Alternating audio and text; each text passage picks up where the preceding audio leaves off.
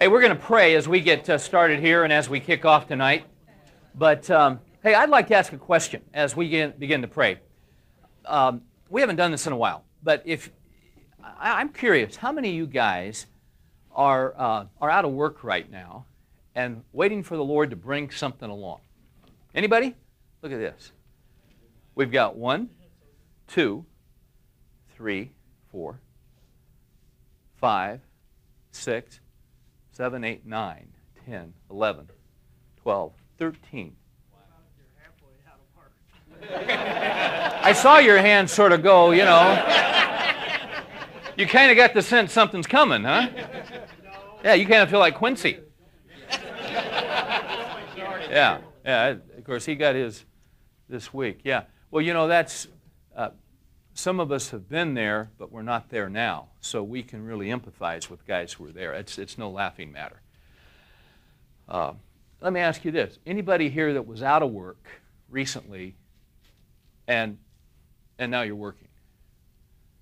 Look at this. You guys, why don't you guys stand for a minute? Yeah, let's. Why don't you stand? Okay. All right. Now that's 2, 4, 6, 7. That's 8 guys right here. 9 guys. So for you 13 guys, that ought to be an encouragement. And so let's pray for these guys, because you can imagine what it would be like if you were in their shoes right now. Father, we come to you because you have told us to be anxious for nothing. And that would include even when we're out of work. That would include even when we're not quite sure how we're going to make a mortgage payment. Be anxious for nothing, but in everything by prayer and supplication with thanksgiving. Let your requests be made known unto God, and the peace of God, which surpasses all comprehension, shall guard your hearts and minds in Christ Jesus.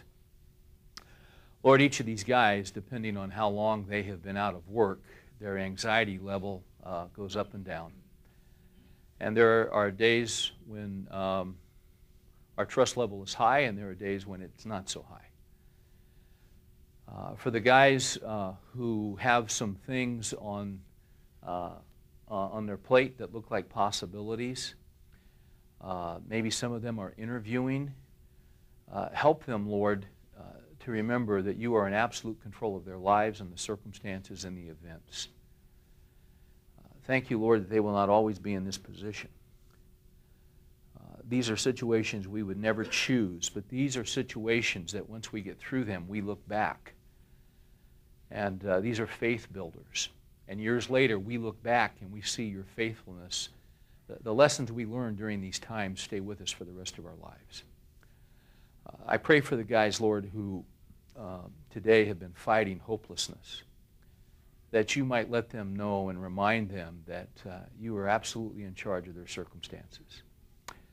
And Father, maybe their leads have dried up, and maybe some possibilities that looked like they were going to work just 30 days ago are over. That's a very precarious situation. It can lead to despair. We thank you that your power always works best when there's death. Sometimes there's a death of opportunity. Lord, we thank you that you have not forgotten these guys, that your eye is upon them. Encourage them. I pray that you'd encourage their wives. Lord, help this to be a time for these husbands and wives, for the pressure to drive them together rather than pull them apart. So, Lord, we again bring them before you. We ask you to work. We thank you for the guys who stood up that have recently found employment. We know, Lord, as the Scripture says, that you are the one who gives us the power to make wealth. So we thank you. Those of us that are employed, we thank you for it. We're grateful, Lord, for income. We're grateful that we can pay our bills. All of us, our trust is in you. We're counting on you. Instruct us tonight. Teach us tonight. We ask in Jesus' name. We are in Philippians, gentlemen, and we are working our way through Paul's letter to the church at Philippi. And if you have your Bible, turn with me to Philippians chapter 2. Paul is writing from prison in Rome to this church because they have written to him, and they've actually sent Epaphroditus to him to encourage him. And we're going to pick up tonight in Philippians chapter 2, beginning with verse 1. And here's what Paul writes. If therefore there is any encouragement in Christ, if there is any consolation of love, if there is any fellowship of the Spirit, if any affection and compassion, then make my joy complete by being of the same mind, maintaining the same love, united in spirit, intent on one purpose. Do nothing. Yeah. Who's it? Yeah, Matt. Yeah, hey.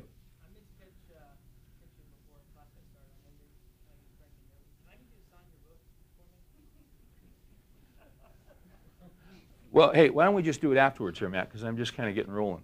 Is that all right? Can we do that? Well, yeah, I guess. If it's that... Let me just... No, I got a pen right here. Let me just... Let me just sign that. Okay. Thanks. Thanks. There you go, Matt. Thanks so much. All right. Now... Some of you guys don't know what that's about. How many of you guys know what that's about? All right. For those of you, and I was taking a chance doing that. Driving over here, I was thinking, do I want to do this or do I not want to do this? I took the chance. You did that well. By the way, I want that book back. That's Les's book. For you guys that don't know what that was about, week before last, Terrell Owens, who is the wide receiver, one of the wide receivers for the 49ers. Maybe you remember him a few years ago, caught a touchdown pass against the Cowboys in Texas Stadium, and runs all the way to midfield, to the star, and slammed the ball down kind of in defiance. And I think it was George Teague, who was the safety then. Came blasting out of nowhere and nailed him. Just because George is a Christian. I mean, he didn't like that.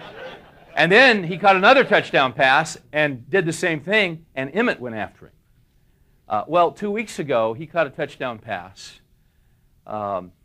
in Candlestick Park, catches the pass, takes a Sharpie pen out of his sock, signs the ball, and gives it to his agent. Now, what does that have to do with anything? It's all about me. That's exactly right. Now, with Terrell Owens in mind, let's read those verses again. Paul says, if there is therefore any encouragement in Christ, and the way this is structured in Greek, if there is any encouragement in Christ, and there is, that's the idea that's here. If there is any consolation of love, and there is. If there is any fellowship of the Spirit, and there is. If any affection and compassion, and there is, would be the idea grammatically. Make my joy complete by being of the same mind, maintaining the same love, united in spirit, intent on one purpose. He's talking to a church. He's talking to a group of people. He's not talking to one guy. He's talking to, you know what a church is in a sense? A church is a team, in a sense. A family is a team. Where you work, that company is a team. We're different people with different gifts and different skills and different abilities, and we play different roles. Some of us are numbers guys. Some of us work numbers. Some of us can't balance our checkbook. But we're good with people, and so we're out selling. And others of us, you know what I'm talking about? We play different positions. We play different roles, just like a football team, just like a basketball team. That's the way it is in life. So when he writes to the church of Philippi, he's not writing to one guy. He's writing to a group of people. And one of the things that he wants to see is that he wants to see unity. He wants to make sure that, that they're of the same purpose. I saw a cartoon the other day in a magazine, and a guy had obviously almost fainted. And his wife runs up to him and he says, "No, I'm okay. I just had a momentary sense of purpose."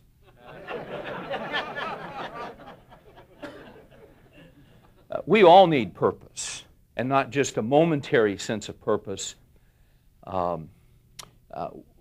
we need to know the direction we're supposed to be going. We need to know what God wants us to do. And we need to know that He has something for us to do. Paul is writing to a church. It's important that they be unified. Now, I get a question for you.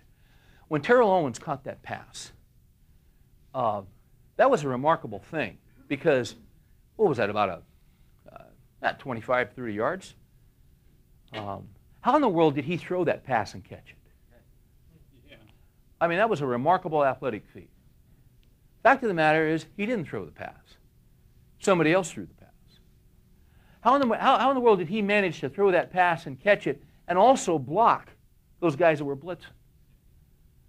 Well, he didn't block them. Somebody else blocked them. You get the point. It was sure absolute lunacy for him to catch that pass, take out a pin, and when they interviewed him later, he said, well, I had thought all week about something I could do to be unique. That's what he said. Well, you know, if he'd think half as much about being a team player as opposed to being unique and having the limelight on it, you know what's interesting? The team tried to present a united front, but I don't think they were united over that. Do you? Do you think everybody on that team liked that? I don't think so. You think all the coaches liked it? Nah. Mariucci defended him, but he had no business defending him. But he did. You think the linemen liked that? I don't think so. Because you see, it's a team effort. It was one guy making sure the spotlight was on him. That's not how it works. That's not how it works in athletics. That's not how it works in the church. That's not how it works. But you know what was interesting earlier in Philippians, if you were here for our study the last few weeks, Paul talked about two kinds of guys that were preaching. And they were preaching right doctrine. They weren't messing around with doctrine. They were preaching the gospel. But some of these guys were preaching Christ out of selfish ambition. Selfish ambition is the need to lead. Selfish ambition is the need for the spotlight. Selfish ambition is the need to have people know who you are and acknowledge you. So even in the church, you got guys that'll take a Sharpie out of their sock. That's their motivation. They want the applause, and they want the approval, and they want the limelight. That doesn't work. That kind of attitude, what it does is, it destroys unity. It is an antidote to teamwork. Throughout Philippians thus far, Paul has been talking about the importance of unity. Now we need to say this. Our unity is never more important than truth. We never sacrifice truth in order to achieve unity. Our unity is based on the truth of the gospel. It's very important to understand. What he's going to do in this chapter is that he is going to show us the importance of a principle of leadership that is uniquely Christian. There are a lot of seminars on leadership. There are a lot of books on leadership. Every guy in this room is a leader. We're different kinds of leaders. We have different leadership assignments. But you're a leader because, number one, you're a man. That makes you a leader. I love saying that because it's true. God has called men to lead in their families. God has called men to lead in the church. It doesn't mean the gals don't have leadership skills and abilities, but in the family, God doesn't want women leading. It's a tragedy. It's a tragedy when a woman is leading by herself, when her husband has abandoned the family, isn't it? We all know that intuitively. When a father dies, we are all very concerned for his wife and for his children. Why? Because they need him. His wife needs him. God has called you as a man to be on the point for your family. Years ago, I was in the shower, and I was thinking about the fact that everything in our culture is set against having a good family. Everything is set against having a good marriage. If you're going to have a good marriage, if you're going to have a solid marriage, one that goes 50, 55, 60 years, you're going to have to get through some things, because this culture is set against that. If you're going to have a strong, healthy family, you're going to have to work through things with kids, and there's going to be disappointments, and there's going to be hard things that you're going to encounter. It's as though everything in this culture is against that. And as I was in the shower, it hit me that a family, I kind of saw a mental picture of a family under attack. And that's where I got the concept for the book Point Man, that you got a small family. It's not a battalion. What is it in your family? 3, 4, 5, 6 people? Well, that's like a patrol, not a battalion. Some of you guys were in the military. Some of you guys saw combat. Some of you guys maybe were in Desert Storm, or some of you guys were in Vietnam. Some of you guys maybe were, gosh, back in the Korean conflict. This guy back here was in the Civil War. No, that's a joke. It's a setup. Maybe you, on a particular day, were called to walk the point.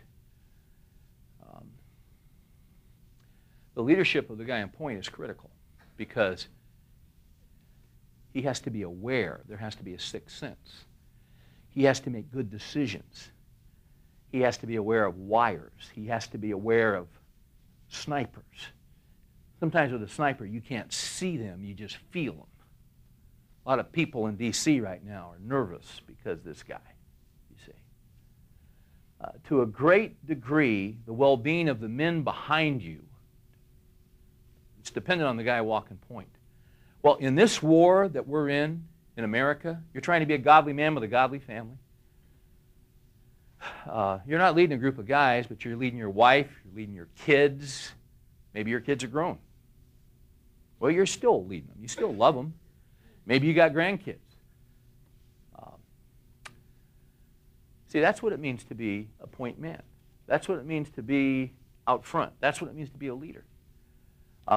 Maybe you don't think of yourself as a leader, but you're a man. You're a leader. Somebody's watching you. And I'll guarantee you, somebody's following you. You see. Maybe you're retired. Well, I used to have a leadership position, but I'm not a leader. You're still a leader. You're influencing. Now, question is, what kind of leader are you going to be? You go down to Barnes & Noble. If we took a field trip, if we all got our cars and went down to Barnes & Noble, I'm telling you, there's a rack. There's a section of books on leadership. And there's some good stuff and there's some not so good stuff. But there's something unique to Christianity. Christianity has a lot to say about leadership, but it's a particular kind of leadership that fosters unity and fosters purpose. And our example in this is the Lord Jesus Christ. This passage is about servant leadership, Philippians 2. It applies to every guy in this room. Because you see, the danger is when you're a leader, the danger is to lead by the world's standards rather than the standards of the Scripture. And when we do that, we're not good leaders. When we take our cue from the world system and from the culture around us and from some seminar we went to that's not biblical, we're going to get in trouble. And our leadership is going to suffer in some way, shape, or form. And the people that are under us, the people that we were leading, it might be your wife, it might be your kids, they're going to suffer too. Because there's an ingredient that is anathema. There is an ingredient that our culture has an aversion to. Let's go to verse 3. And he's going to nail it right out of the blocks. Do nothing from selfishness or empty conceit. But with humility of mind, let each of you regard one another as more important than himself. Do not merely look out for your own personal interest, but also for the interest of others. Now let's take verses 3 and 4 and let's take them kind of backwards. Does that passage say that you are not to look out for your interest at all? No. Doesn't say that. You are to look out for your interest, but not to look out for your interest only. You are to look out for the interest of others.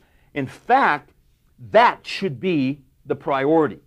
See, here's our hint that we're coming into something that is totally different and totally foreign to what most people think about when they think about leadership. Do nothing from selfishness. We've already run into this concept in Philippians.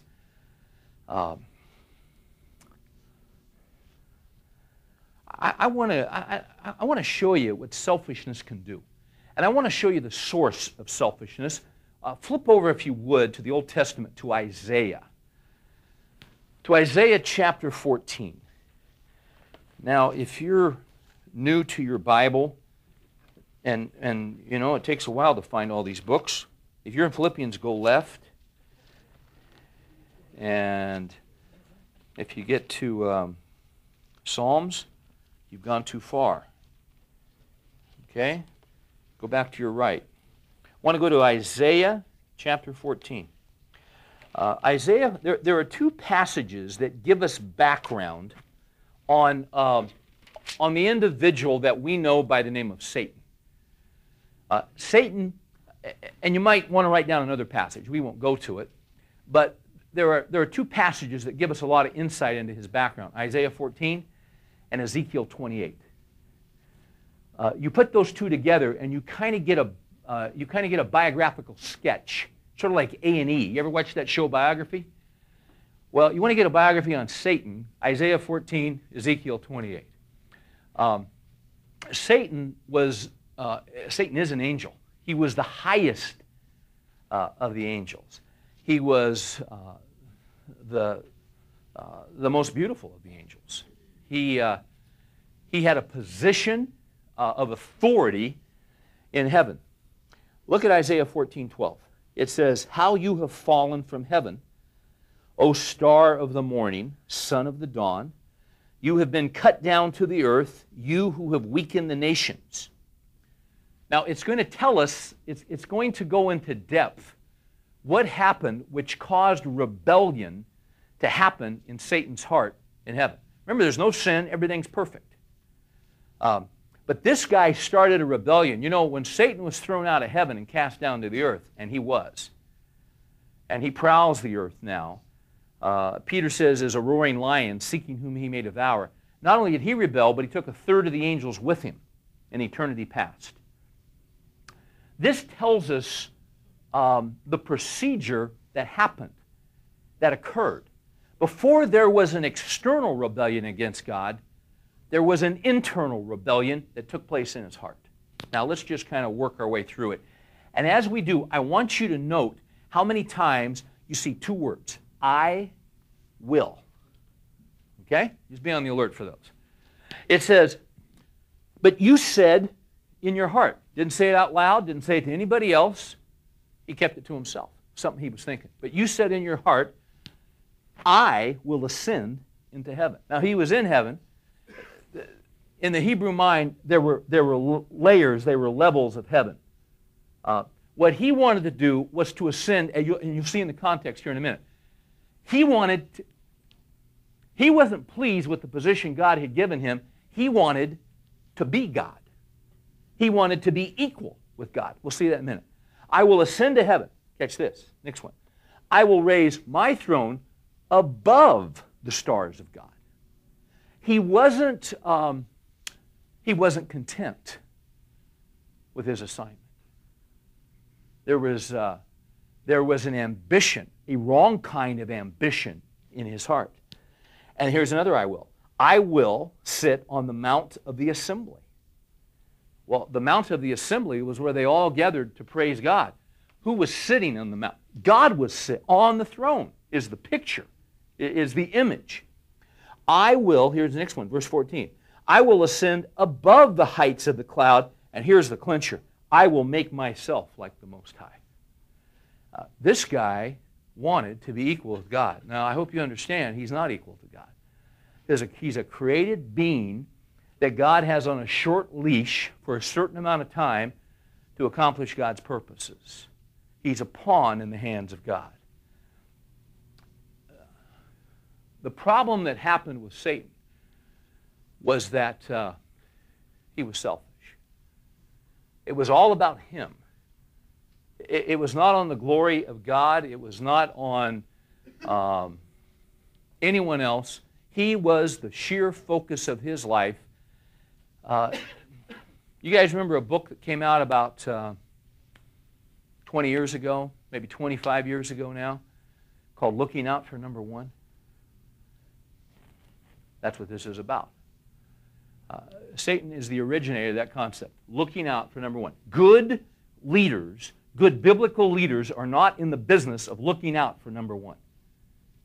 They are the antithesis of this. Selfishness welled up out of his heart. Now, here's the thing about that. See, that can be in our heart, yet we'll try to cover it. We'll try to cover it. We will try to massage people. We will try to influence people. We'll try to manipulate people with them not having any idea what our motivation is behind our attempts. See, it's always an issue of the heart. You've had people work you before. You've had people use you before, haven't you? You didn't realize you were being used. What were they doing? They were manipulating you.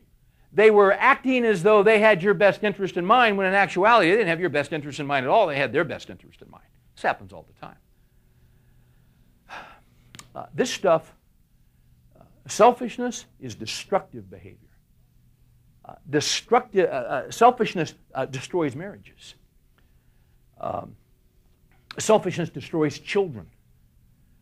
When you have a father who's been married 15 or 20 years and decides that his wife is not sufficiently pleasing him or living up to what he thought she would be or whatever, you know. And a guy leaves and gets involved with somebody else, that is selfishness. I remember some of you guys know Dawson McAllister, who Dawson's worked with high school kids, junior high kids for years and years and years. And Dawson had a 14 or 15-year-old girl hand him a letter that she had written to her dad, because her dad, who was, you know, they were members of a church like Stonebriar, and her dad was a committed Christian, served on the board, the whole nine yards. He had left his wife and his kids for this other gal he had met somewhere. And she wrote this letter to her father. And you read that letter. You can't read that letter without tears coming to your eyes. Because she uses the analogy. She said, "Dad, it's like our family is in a football game. And Dad, you love football, and you were a great football player. And Dad, you've been our coach. But Dad, it's like something's happened. Because we used to love our family huddle. And you're not in our huddle anymore. It's as though there was a terrible collision on the sideline. And Mom sprawled on the grass and she can hardly breathe. She's so shocked by what has happened." And she went through each of her siblings and what they were experiencing, because he wasn't in their huddle anymore.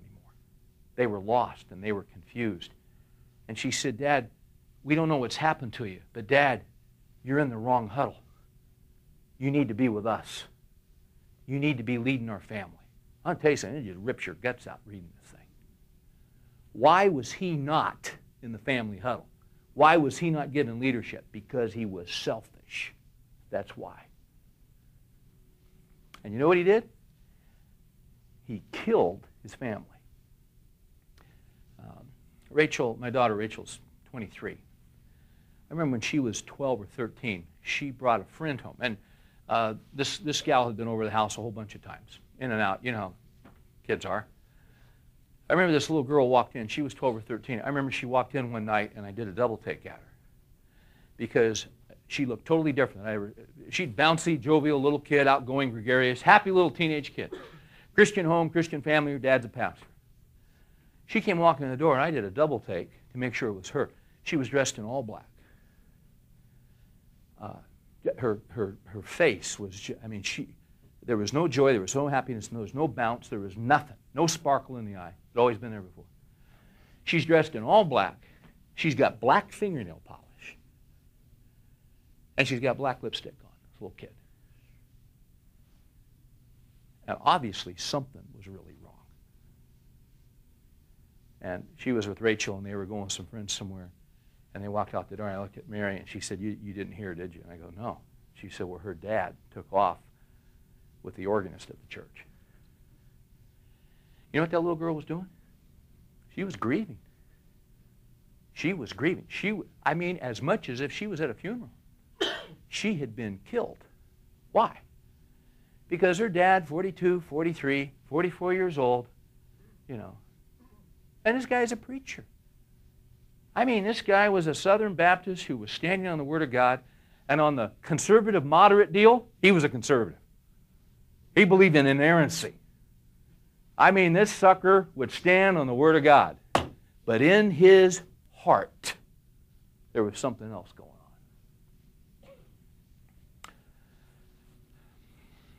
Back in Philippians, we're going to get a model of how it is that we are to lead, and it all comes out of the heart. I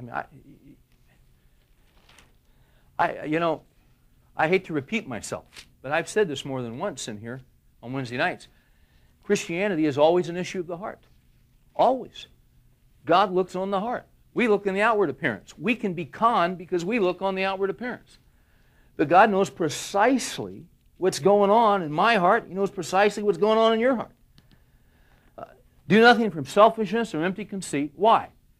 Because that kills a family, that kills a team, that kills a church. But with humility of mind, let each of you regard one another as more important than himself. Humility. We're going to talk some more about humility. But here's the first tip of humility is in verse 3. What is humility? We get weird when it comes to humility because we're not quite sure what it means. I remember a long time ago, there was a lady that sang a song in our church. She was a great soloist. I mean, it was, boy, it was incredible. After the service, I went up to her. I said, hey, thanks for that solo. That was just great. And she said, oh, it was just the Lord. And I thought, you know, I thought I heard you singing that song. Now, I didn't say that. She was trying to be spiritual. I gave her a compliment, and she said, oh, it was just the Lord. No, it was you. What was she trying to do? She was trying to be humble. If someone gives you a compliment, just say, well, thanks.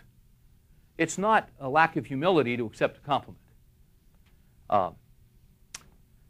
What is humility? I think sometimes we get a little screwy on humility. Let me tell you what humility is, biblically, and we'll see this in a minute. Humility is preferring someone else over yourself. That's what humility is. It's giving preference to someone else. It's not looking out just for your own interest, it's looking out for the interest of others. And therein lies the difference in Christian leadership. And if there's any question about that, we're going to get some examples of what it means to be a leader of humility. Captain John Orr was a fire investigator for the Glendale, California Fire Department. And this guy just had a knack. This guy, if anybody was in his niche, it was John Orr. This guy loved what he did. He loved fire departments, and he especially, he had a chance one time to investigate a fire, and he thought, that's what I want to do for the rest of my life. And this guy studied, and this guy read, case studies. He went and got further education. He got so good at it that he was holding seminars around Southern California on investigating fires and on arson investigations. He was invited all up and down the West Coast. He was invited nationally to speak when fire investigators would get together. This guy had a sixth sense about fire investigation. He was respected by his colleagues and by his peers A lot of canyon fires in Southern California. Happens all the time. It's Topanga Canyon, you know, Malibu Canyon. I mean, it's dry tinder. Somebody throws a match out. He would come on the scene. In fact, other investigators would call him and say, John, we got a situation. Can you come over here? Well, he was a Glendale guy, but he'd go to Pasadena or he'd go to Malibu. And he'd come on the scene, and he'd be watching this. Maybe this thing would be 300, 400, 500, 600,000 acres now. And he's watching this thing, and he's just eyeballing. All these other investigators are standing around. And John Orr would say, you know, I think this was started over here. And they'd start walking down this direction. And he'd go behind a tree. And he'd pull a rock out. And there was an incendiary device. That was how the arsonist started that thing. It was like this guy was unconscious. He was a legend. The reason he was a legend is that he was the guy starting the fire. John Orr was the most prolific serial arsonist of the 20th century. He sits in jail in Lompoc, California tonight. His fire, hundreds of fires, millions, countless millions of dollars of damage. 4 people dead in an old home improvement center in South Pasadena. He had a signature. He would get a matchbox, a match book, and fold it over and keep three matches out. And then he had a little fuse. He'd light it. He just had it down perfectly. And this one fire he started, because of where it was, styrofoam, it went up like that. 4 people were killed, including a 2-year-old boy. When the chief investigator of South Pasadena got there, guess who was already on the scene taking pictures? John Orr.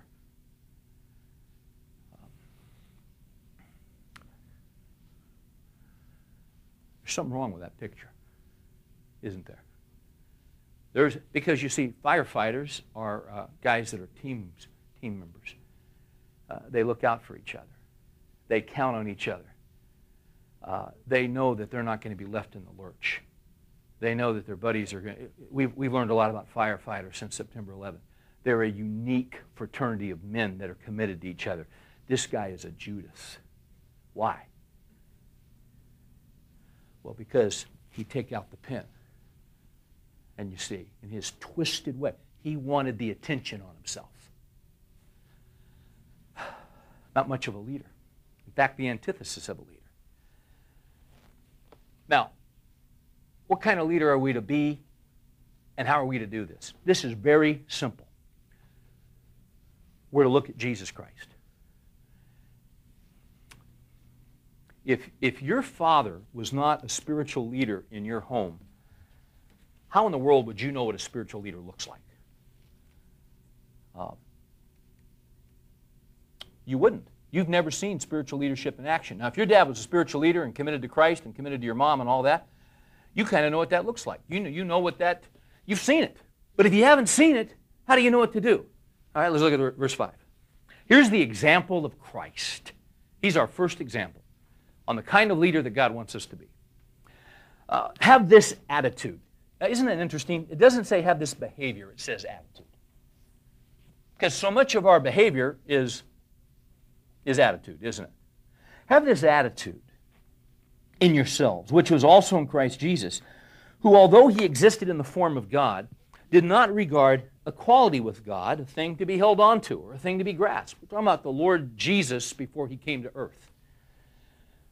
But he emptied himself, or he set aside his privileges, and taking the form of a bondservant, and being made in the likeness of men, and being found in appearance as a man, he humbled himself.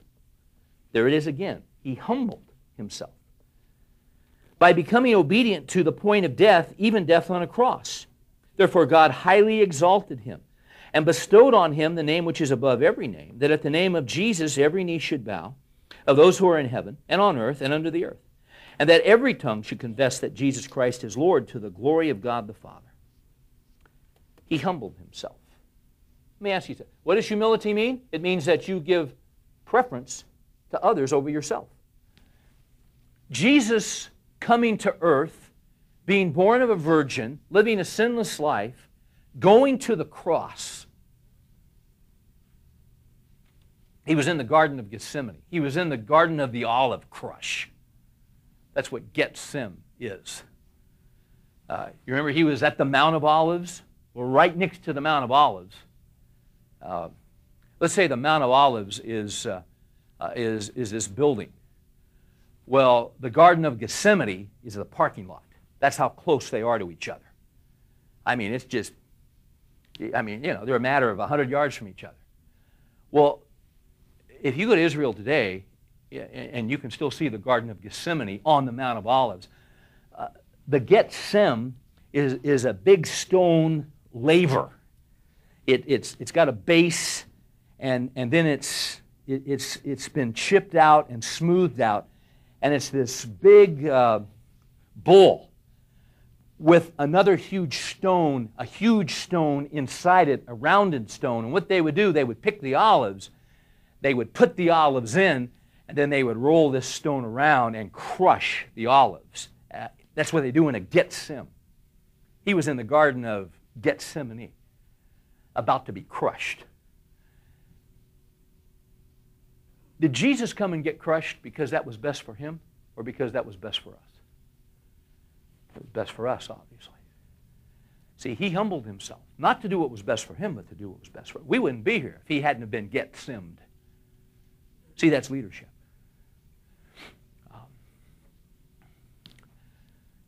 Jesus became, it says, a servant. Here's the mark which makes Christian leadership different from any other kind. It is servant leadership. Are you the husband? Yeah. You the father? Yeah. Should you be leading? Yeah. Should you be a Saddam Hussein in your home? People live in terror of you? No. Why? Because you're a servant leader. Now, some people go to the other extreme and basically, well, servant leader never gives direction. A servant leader just, you know, never gives leadership. That's not a servant leader. A servant leader is a guy who gives leadership and a guy who realizes his responsibility before God, but he's not looking out for his own interest. He's looking out for the interest of everybody in the family. And he looks to the Lord Jesus and says, Lord Jesus, what do you want me to do here? And the Bible is your guide, you see? And that's how you make your decisions. You're in the Scriptures. You don't live like everybody else does. You don't take the easy way because you're a servant leader. Last week I mentioned the book, Good to Great. I like this book. And it's a business book that Jim Collins wrote. And I mentioned last week that it's a book that he surveyed some companies. This guy did research that nobody else does. I mean, this guy's a research freak. And he gets this whole team, and they do this stuff at Stanford. And they checked out all these companies that 15 or 20 years ago were just kind of medium, average companies. They were just okay. But they became great. And they analyzed hundreds and hundreds of companies, and they tried to boil down these different companies in different areas of commerce. What are the things about these companies that had rapid growth, and maybe ones that we're not familiar with, maybe ones that don't get a lot of press? But what are the non-negotiables that they have within them that allowed them to go from being average to being great? And one of the first things they come up with was the kind of leader that they had. They call it a level 5 leader. And I mentioned this last week.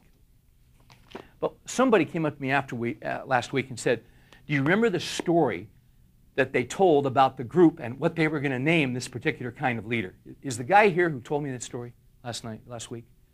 Yeah, tell me your name again. Smith. I went back and read that because I kind of remembered it, but I didn't.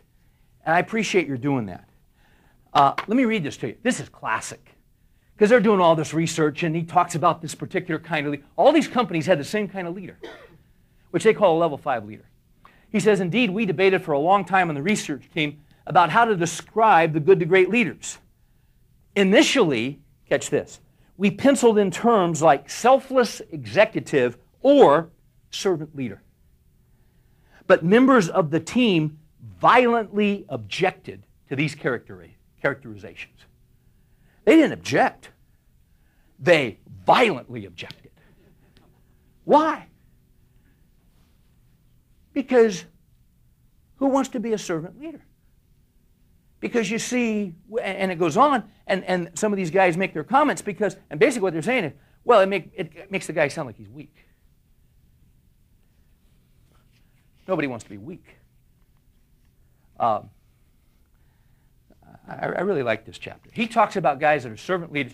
He's got 5 levels of leadership. And he's got what he calls level. But Iacocca also became so enthralled with the spotlight that he didn't know when to get out. That he was like Jordan. He retired and would come back and retire and come back. He couldn't give it up because he loved the limelight too much. I mean, it was Iacocca who ran for president of the United States. You remember that? He said, hey, if I can run Chrysler, I can run the United States. He loved the limelight. He loved the ego. He became head of the United States Olympic Committee. And towards the end, he started driving Chrysler down. And when he left, Chrysler got in trouble because this guy did not leave a team. He could lead, but he couldn't build a team. They're saying level 5 leaders don't care who gets the credit, don't care if they're in the limelight, and when they leave, they want to make sure that it's a seamless transition and that they're not missed. That's a level 5 leader. Can I read you something else out of this? This is good. He calls the other guys kind of the ego or the I-centric leaders. He says, in contrast to the very I-centric style of the comparison leaders, we were struck by how the good to great leaders didn't talk about themselves. During interviews with the good to great leaders, they'd talk about the company and the contributions of other executives as long as we'd like, but they would deflect discussion about their own contributions. When pressed to talk about themselves, they'd say things like, well, I hope I'm not sounding like a big shot. Or if the board hadn't picked such great successors, you wouldn't be talking with me today. Or did I have a lot to do with it? Oh, that sounds so self-serving. I don't think I can take much credit. We just have a great team here. The guys aren't after the light. What are they doing? They're I heard something today that Mary Kay used to say. She'd say, take the meat of criticism and put it between 2 slices of praise. Or something like that. I think she said it better than that. Something about a sandwich. But I like that. I caught the idea. The criticism, you got some meat of criticism, slap it between 2 pieces of praise. That's what these guys did. See? They weren't trying to be in the limelight. He talks about 2 guys in here. One guy, this is an amazing story. Some guy named Mockler. What's this guy's name? Mockler. Hold on a minute. Coleman Mockler, who was CEO of Gillette. In the 90s, there was a raider, Ronald Perelman, who was trying to buy Gillette. And Gillette, you know the Sensor 3 thing? Some of you guys shave with that? You know? Well, they had the technology, and they just were putting the money in, and Perelman wanted to come in and buy the company out, a corporate raider. And this Mockler guy, who was CEO, would have come out with, what did he say? He would have looked, he would have made a 44% gain on his stock. This guy would have cleaned up. But he fought off this guy 3 different times, and he and his team individually called Gillette shareholders and said, listen, in the short term, this would probably be the best thing. But we think long term, this would be the best for the company, best for your stock. We've got this technology. We can't just think immediate. We've got to think 10 years down the road. And indeed, how Gillette has performed has been remarkable. Well, what happened is nobody knew about this guy. But Gillette took off, and a few years ago, this is what's really wild, Forbes magazine decided they were going to do a cover story on this guy. And what they did was they got his picture, and they had an artist get a picture of him standing atop a mountain, holding a razor above his head in a triumphal pose, saying that Gillette has conquered. They sent him a copy of the cover. And in fact, his staff got it. They showed it to him in a staff meeting. They were all giving him a hard time. He was obviously uncomfortable. He walked into his office, shut the door, and an hour later died of a heart attack. The stress was so great. He couldn't handle it. He did not want the limelight. He was so disturbed that he would get the credit for what had been a team effort. It had killed him. Another guy named David Maxwell, who was CEO of Fannie Mae in 1981. This guy turned Fannie Mae around. They talk about the incredible earnings, how he changed this whole thing around. And what happened was, after he got out of there, They gave him a retirement package and a compensation package. We've been hearing about Welch and these other guys. But what this guy did, when he found out what they wanted to give to him, he wrote him a letter and said, you know what, I'm not going to take that. Because I don't want, he said, I get enough already, guys. And I don't want in any way for that to reflect on what's been done at the company. You know what that is? That's servant leadership. That's not looking out for yourself, but it's looking out for the interest of others. This has the ring of it, of what's called authenticity. How come Billy Graham gets such good press? Does that not amaze you? I mean, most of these writers, I think, are kind of hardened journalists. They're always going after somebody. They don't go after Graham. Why? Because they've been after him for 50 years. And they can't find anything on the guy. Because if you're clean, right? He's not looking out for his own interest. He's looking out for the interest of others. The example of Jesus Christ, willing to do what's best, not for yourself, but for someone else. So let me ask you something. How are you doing with your wife? How am I doing with my wife? What do people say about you when you're not there? I'm not talking about your critics. I'm just saying, generally speaking, how do people view you? Are you the real thing, or are you not the real thing? Are you a good leader, or are you a lousy leader? How does that work?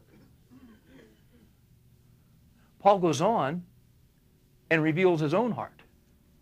And what's interesting is, well, you can see the description for yourself.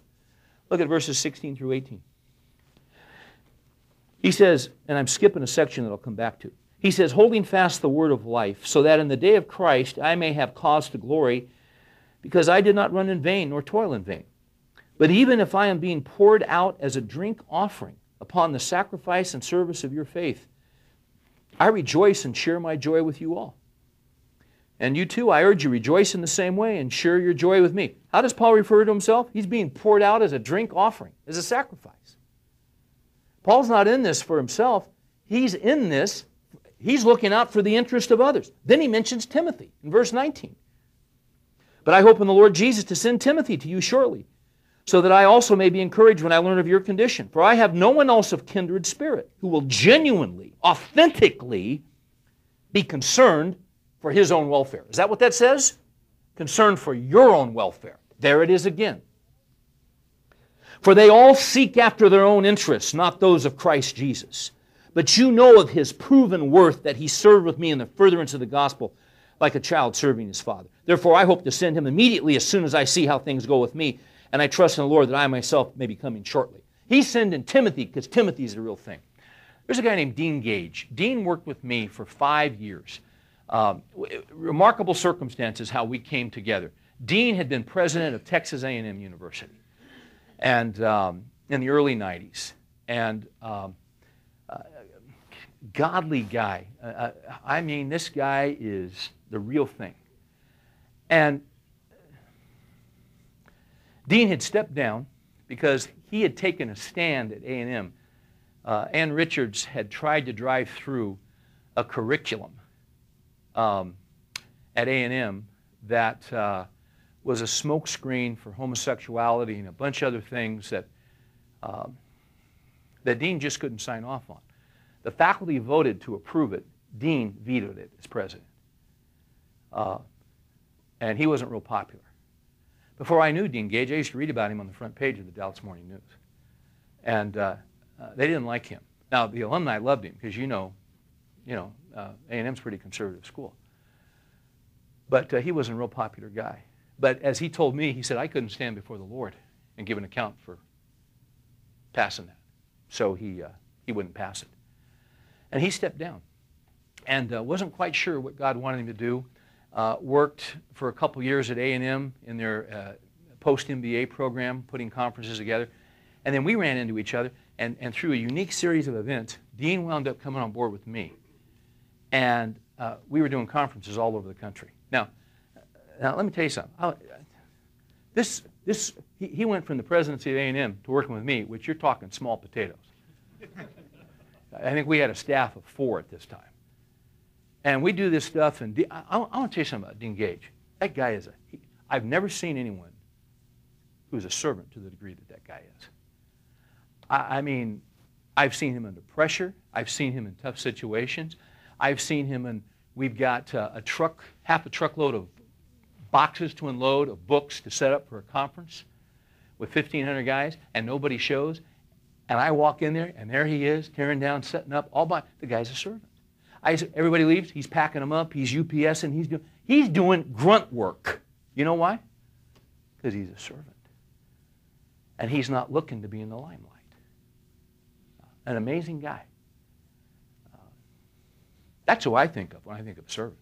That's who I think of when I think of an authentic leader. I think of Dean Gage, because I've seen him. I've seen him when nobody else has seen him. I've seen what the guy's like when the pressure's on, and I've seen his heart. Paul goes on, and he mentions one other guy, Epaphroditus. See, there's a bunch of these guys around. He's got Timothy, and then he's got Epaphroditus, who is the guy they sent to Paul. He says in verse 25, "But I thought it necessary to send to you Epaphroditus, my brother and fellow worker and fellow soldier, who is also your messenger and minister to my need, because he was longing for you all and was distressed because you had heard he was sick." He was sick to the point of death. He goes on and describes this guy. And I'm not going to take the time to read it, but Epaphroditus was another leader. That's what this guy was like. Now, let's go back to verse 12. So, we know what genuine Christianity is. We know what authentic leadership is. We know it is the line that divides it from any other kind of leadership. There's humility. There's giving preference to someone else. It's a servant leadership. It's a willingness to take the lower position. It's a willingness to get simmed. I mean, let me ask you something. Are you willing to get crushed for anybody? Are you willing to have your dreams crushed? Are you willing to have all of your hopes and aspirations crushed in order to be the leader that God wants you to be? Because you see, that's what He calls us to do. And I'll just give you one example. Ephesians 5. Husbands, love your wives as what? Christ loved the church and gave Himself up for her. There's a very tangible example. That on a weekly basis, those of us that are married are dealing with.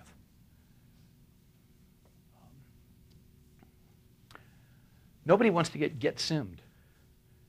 Nobody wants to take the hit. Nobody wants to get crushed. But you see, that's what we're called to do. Jesus is our example. Jesus is our model. Jesus is looking for some guys that are willing to die to what you wanted to happen in order to submit to Him and be the man that He wants you to be. Now, this can be applied 100 different ways. But are you guys getting my drift here? You say, well, how do I do that, Steve? Well, that's why we got to look at verse 12, right in the middle. This is the application. You guys go 7 more minutes? Can you? I mean, those women are going to be in there another hour, so we're all right. Don't tell them I said that, Lou. Look at verse 12. I'm talking about 12. "So then, my beloved, just as you have always obeyed, not as in my presence only, but now much more in my absence." This is great. Catch this. "Work out your salvation with fear and trembling. For it's God who is at work within you, both to will and to work for His good pleasure. Do all things without grumbling or disputing, that you may prove yourself to be blameless and innocent, children of God above reproach in the midst of a crooked and perverse generation, among whom you would appear as lights in the world." You see verse 14 and 15? Do everything without grumbling and disputing. You get grumbling and disputing when somebody pulls out a Sharpie out of their sock and is trying to get the limelight. So don't do that. It's not about you. It's not your show. You don't have to get the credit. You don't have to get the attention. But go back to 12. See that phrase, "worked out your salvation with fear and trembling, for it's God who is at work within you, both to will and to work for His good pleasure."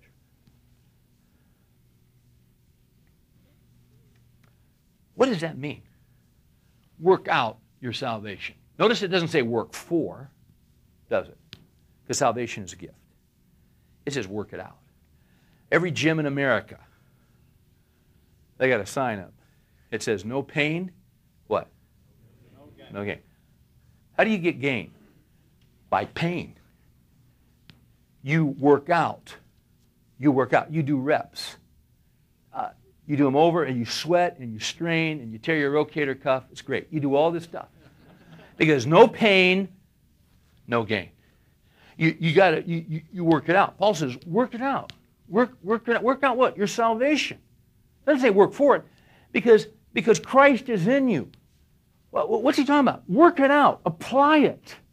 See, he's talking about being a servant leader. Well, how do I do that? You know what Paul says? Work it out.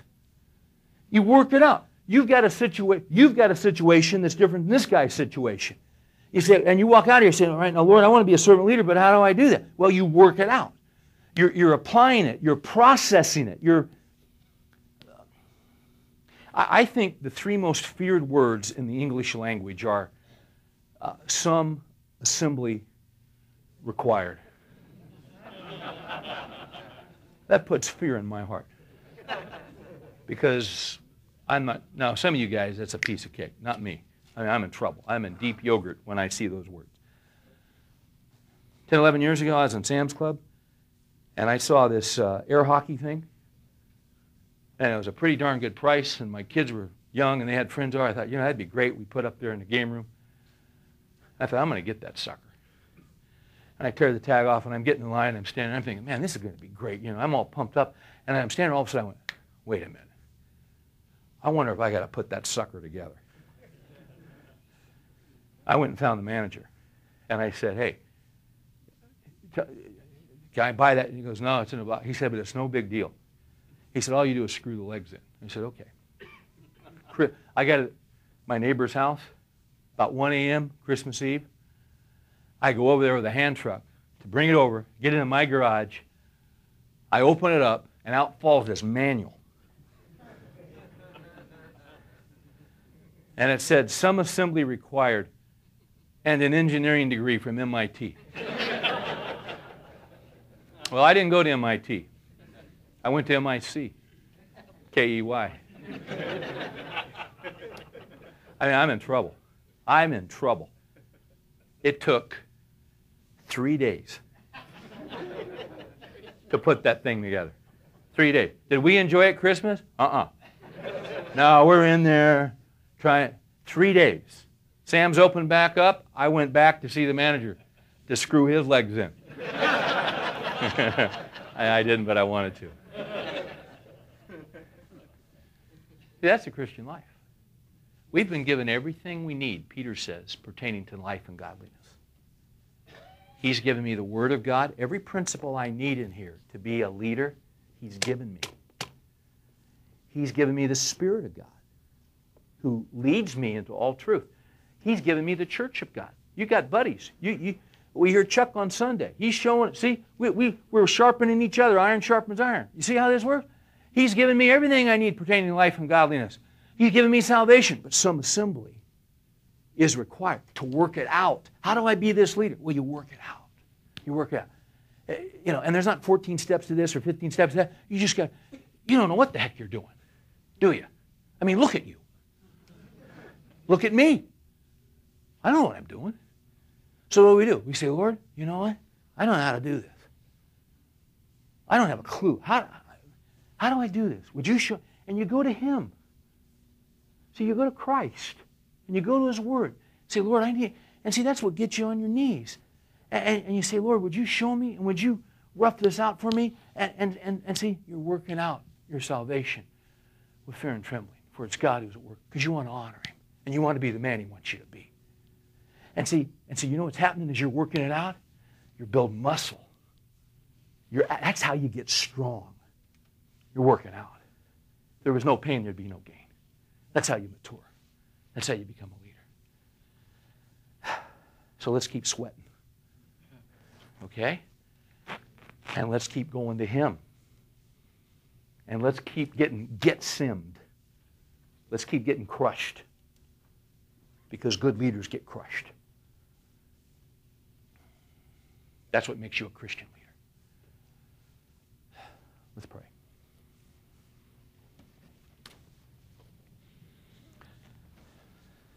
Lord, we really don't know what we're doing. We've got different areas, Lord, that are bigger than we are. We got issues that are bigger than we are.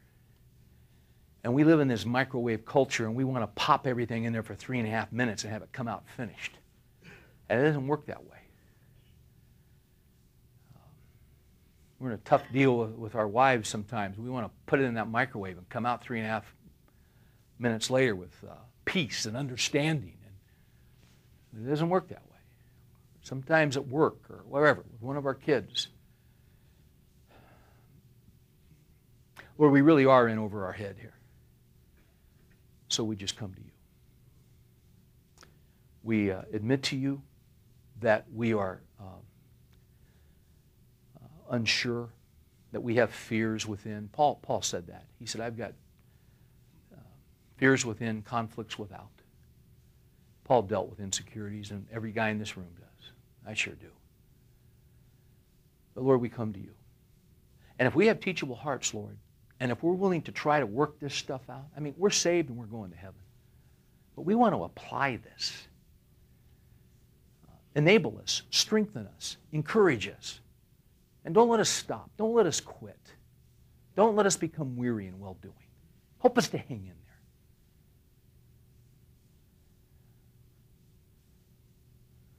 We can't live without you, Lord. Remind us of that. And Lord, don't let us get too full of ourselves. And Lord, if success means that we're going to wander from you, then don't give it to us. We don't ever want to do it. We don't ever want to embarrass you. Lord, you know what we can handle. You know what we can take. Don't give us more than that. Keep us close to you. In Jesus' name we pray.